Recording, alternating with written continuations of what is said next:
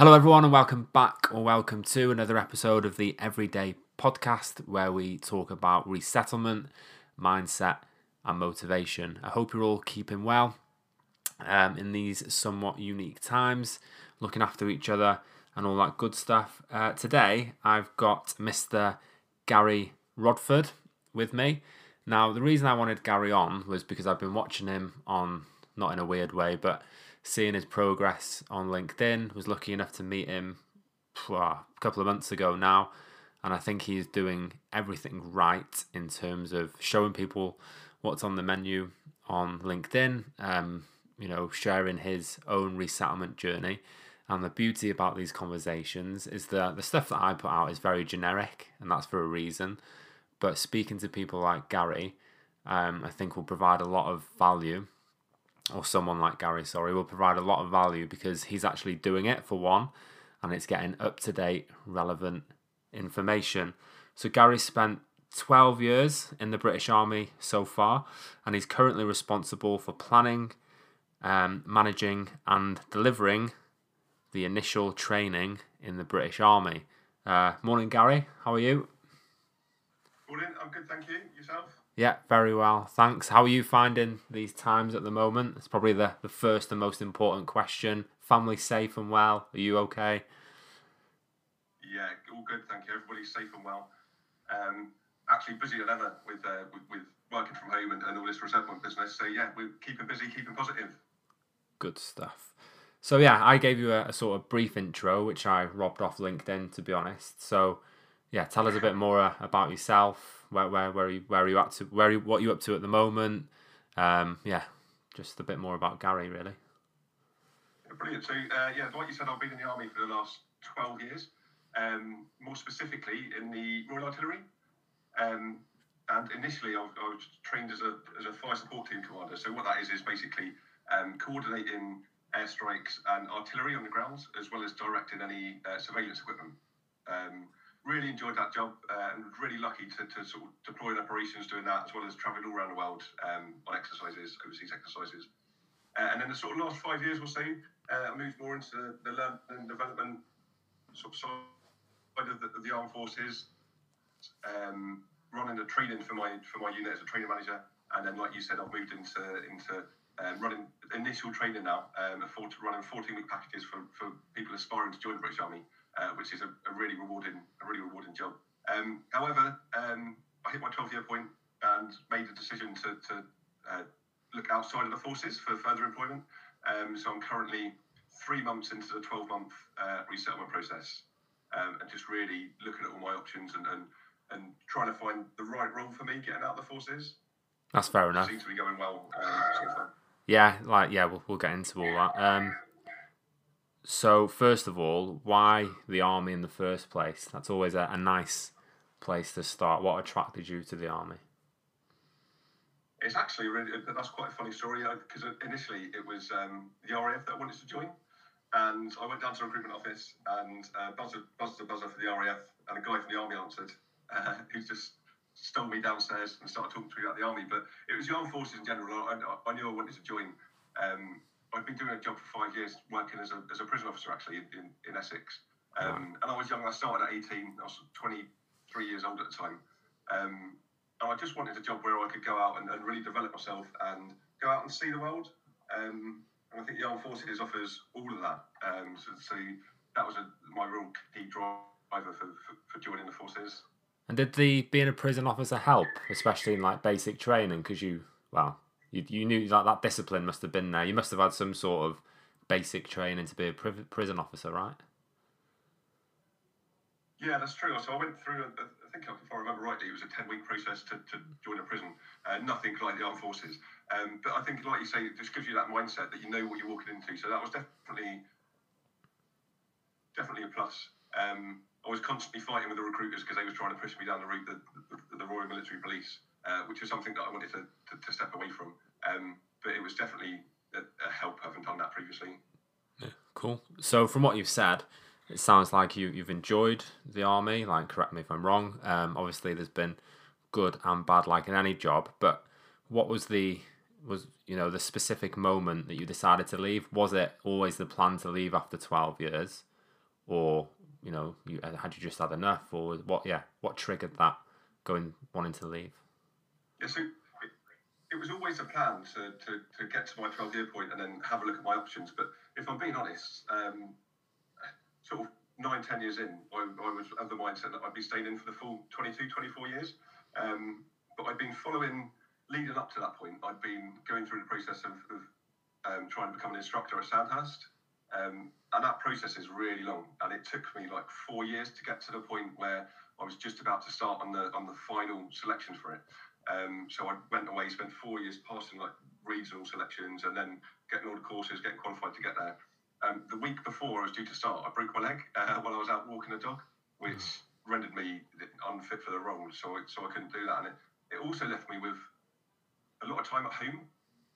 To, I, so I was off sick for, for three months while I was recovering, um, and I just had this plan. I, this, this plan I'd had for four years. That, that was my whole drive toward towards my career. It's sort of just gone. Um, so I sat at home and started thinking about right, where do I go from here? What are my options? Um, and for the first time, I couldn't decide. There was nothing that really, you know, that excited me.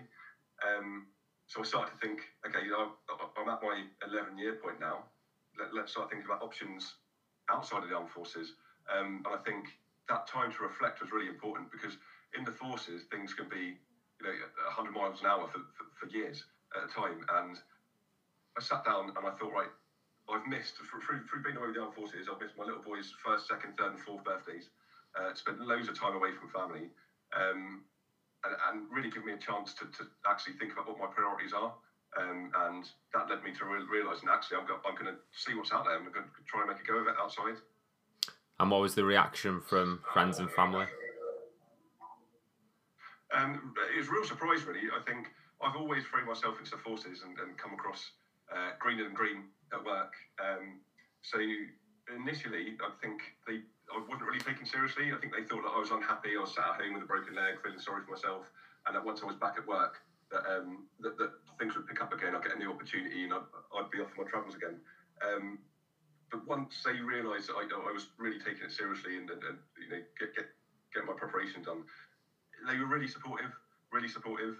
Um, as for work as well, actually, which I, which I wasn't expecting, um, once they realised that, you know, obviously they, they, they tried to, to keep me and, and, and offer me bits and pieces, but once they realised that, that I was on my way out, mm. um, they've been really supportive um, in, in, in, really helping me shape my preparation for, for, for getting out of the forces. So you um, logged into JPA and you've done it. What were, what were the first steps on your resettlement journey after that? So yeah, so once I once I hit the button, I think it was it was really a couple of months before I'd done that. I started planning um, what it was I, I was going to do and how I was going to go about attacking resettlement.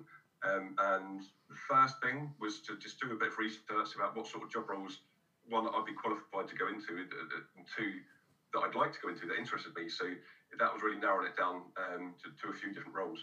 Uh, from there, it was really important to get my CV right um, before I before I hit the button um, which is when I got in touch with the Forces Transition Group, and, and, and, they started helping me with my CV. So that, that's really important because I wrote my CV out initially, and um, all my job roles it was like platoon sergeant Army Training Regiment Winchester, and uh, you know regimental career management officers assistant stuff that didn't make sense to, to, to civilians. So um, that was key, and I, have got some real good help from from that, and um, got that sorted. Sorry, I'm sorry to interrupt. The like you and I know what the Forces Transition Group are. Can you just explain who and what services they provide to those who may not have heard of them? Yeah, definitely. So um, I come across um, John Stevenson on LinkedIn, and he was offering a free CV review, um, which I, you know, being the position that I was, I snapped up. Um, and what was really different to, to, to, them about other people that have been offering help with CV was that he was asking for no money. Um, he was ex-forces himself, and rather than offering to write me a CV, he offered to guide me through the process of, of, of writing a CV, um, saying that really that would help me understand how to how to write a CV in the future going forward, so I wouldn't have to pay for a CV in the in the future. Um, so that first really piqued my interest with him, and then along the way, then it, it, I had a phone call with John, and he explained that they're also doing road shows with getting in, you know, prospective employers down so you can speak to them. They're doing interview prep with people, um, LinkedIn help, um, and really trying to help trying to help service leavers get ahead of the game with resettlement and not leave things till the last minute. Um, so they've been a, a great help and. Um, obviously I've been to their physically to their road shows, but what's great now is that they're also doing webinars and continuing to help people uh, during during coronavirus. Um, so yeah, they, have been a real big big help um, with me. Cool. Yeah. So sorry. Yeah. Carry on. So you you sort of um, got some help with your CV. What was the next step? Yeah. So the next step for me was to make a plan um, about how I was going to go through settlement, and I split it down into phases. Um, initially like a research phase uh, where I was going to go out and do all these insight days, um, and I booked you know, all the usual military transition days, uh, had all of them booked, um, and then get my uh, courses done. So with enhanced learning credits, so I was going to do a number of courses and had timelines set on that. So by August, I wanted to have all the insight days done. I wanted to have um, all my courses done and really have an idea of, of, sort of three or four roles I wanted to go into, so I could start targeting them roles and then from August to October was going to be my sort of applying for roles and um, uh, and um, going for interviews sort of stage, looking to gain employment from October onwards. Um, what was also really important to me at this stage was to start using LinkedIn um, and start getting my story out there. And that, that's for a couple of reasons. One, it, it's important to say that I I didn't use LinkedIn at all until about four months ago, um, and I was encouraged by my boss at the time to, to get on there. And quite quickly, I saw you know, this could be really, really beneficial for me. So, one, I've worked in the armed forces for the last 12 years. I don't know many people out in the, you know, the commercial world. I, am going to need to, to, to start networking. Mm. Um, but two, the more I started to look into it, and the more I started speaking to people, um, there's loads of veterans out there that, that, that, are willing to offer help. And the common theme that I got from them is they wish that they'd done more in their resettlement. And there's lots of people in there that talk about um, when they was in the forces, but there's not many people talking about being active in resettlement. So I thought for me, it was just really important to start sharing my story, you know, the highs and lows of as long as I go.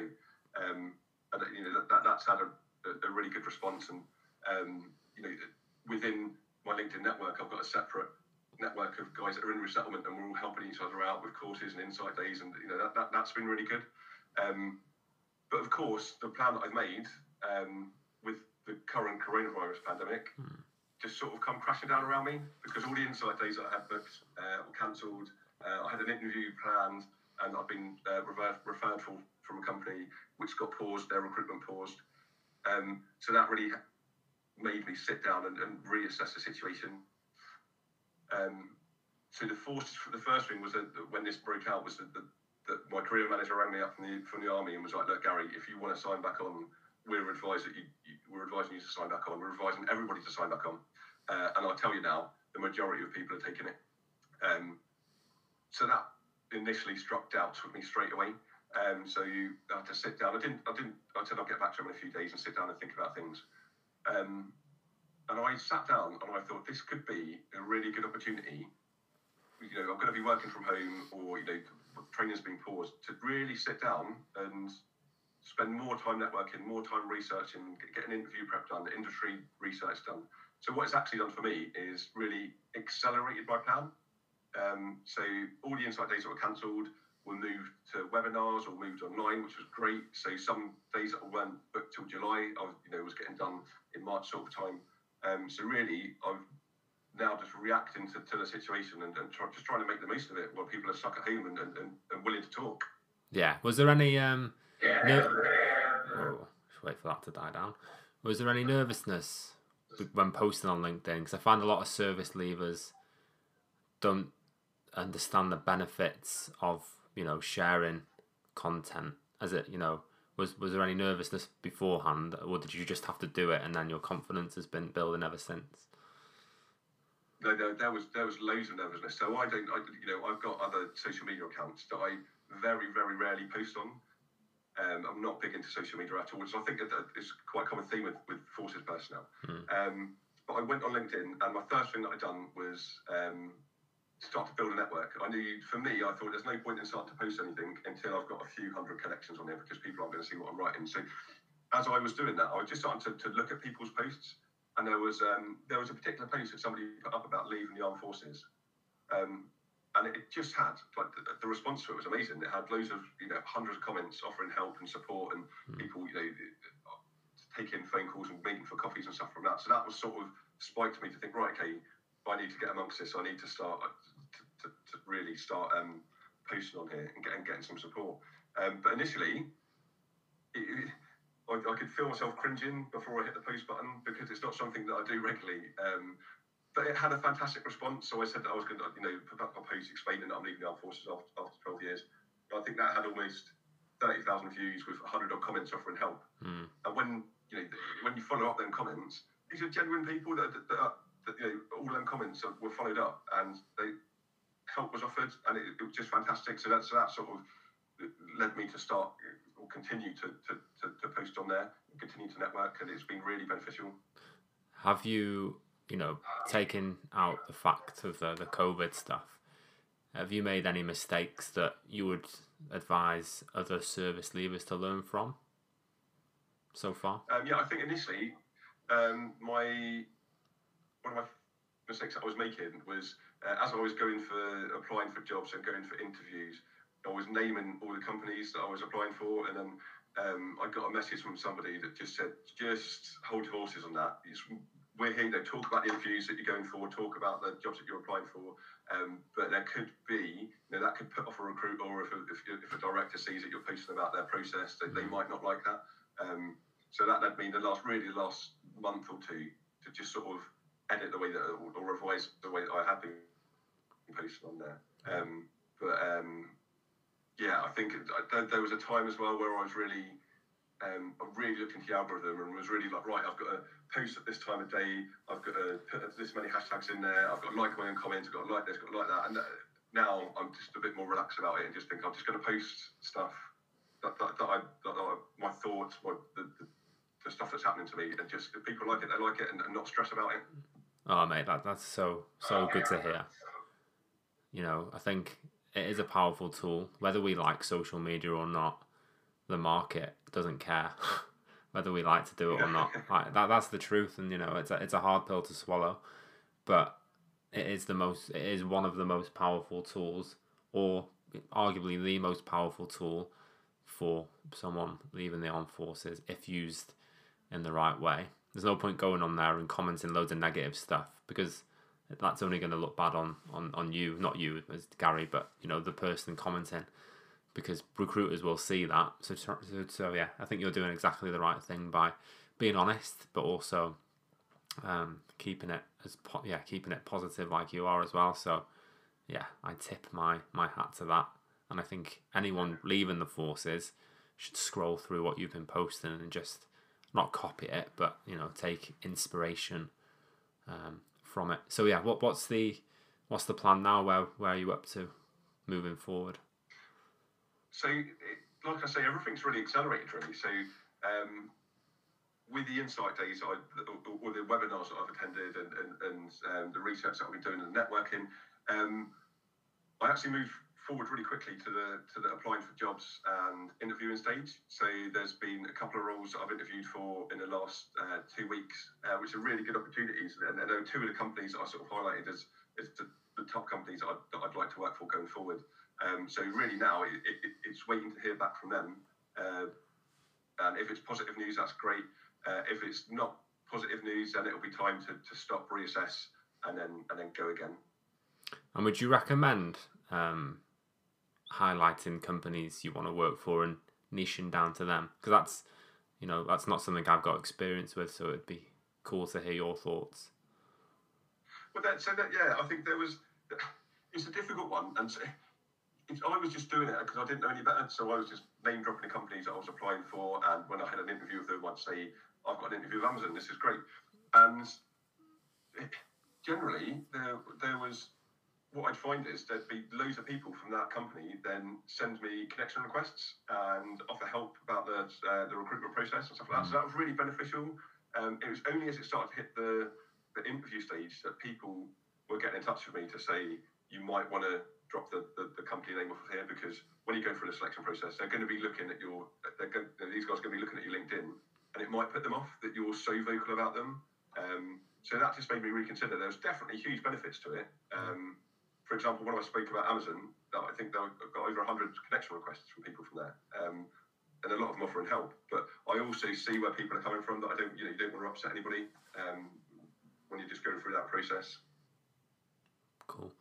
And what would you um, say, advise? I'm not going to limit it to, to three tips or whatever because we've got plenty of time. But you know, what would you tell Gary or someone in in in a position similar to you?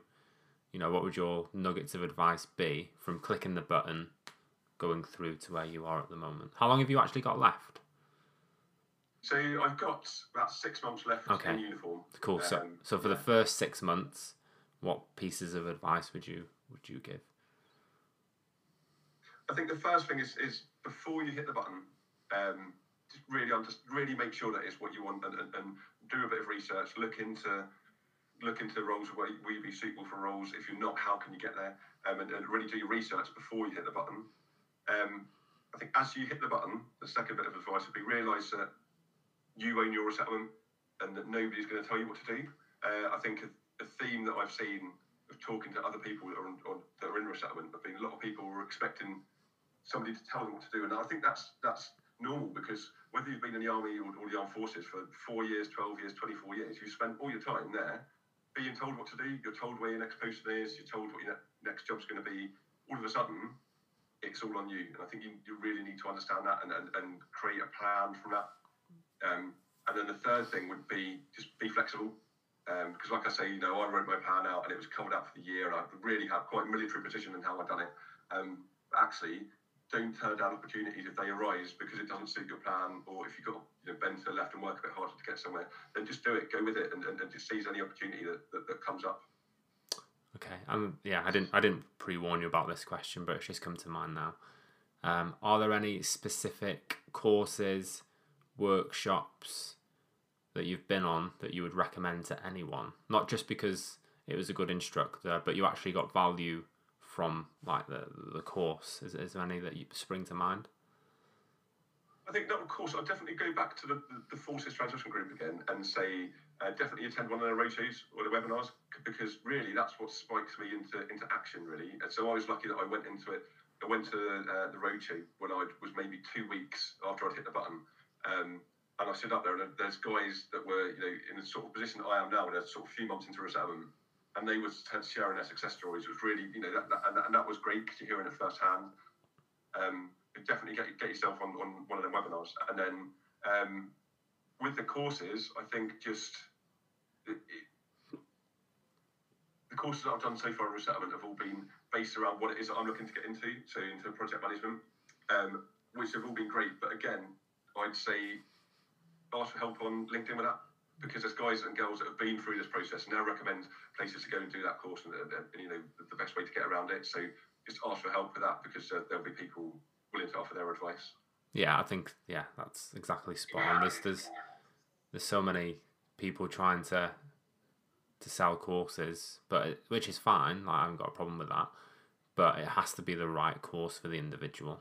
I think that's the that's the biggest thing. There's no point doing a I don't know a locksmith course when you want to be a, an IT project manager just because someone's offering it for seventy five percent off or whatever. It, you know, if you're going to invest time in your career, invest it in in the right um, the right sort of educational um, courses or workshops or whatever they may be.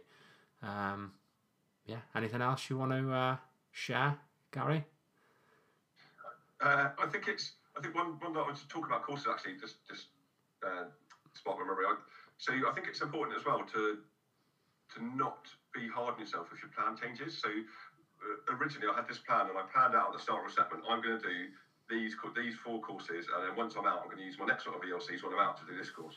And actually, what I found is that my decision, based on the more that I learn about companies and and, and, and the outside world, um, my decisions have changed. And even more recently, I'm now looking at doing half of my courses on project management and the other half on potentially getting a, a 11 level seven diploma in something so that I'm where, where I as I haven't got a degree and that can hold some people back from certain companies.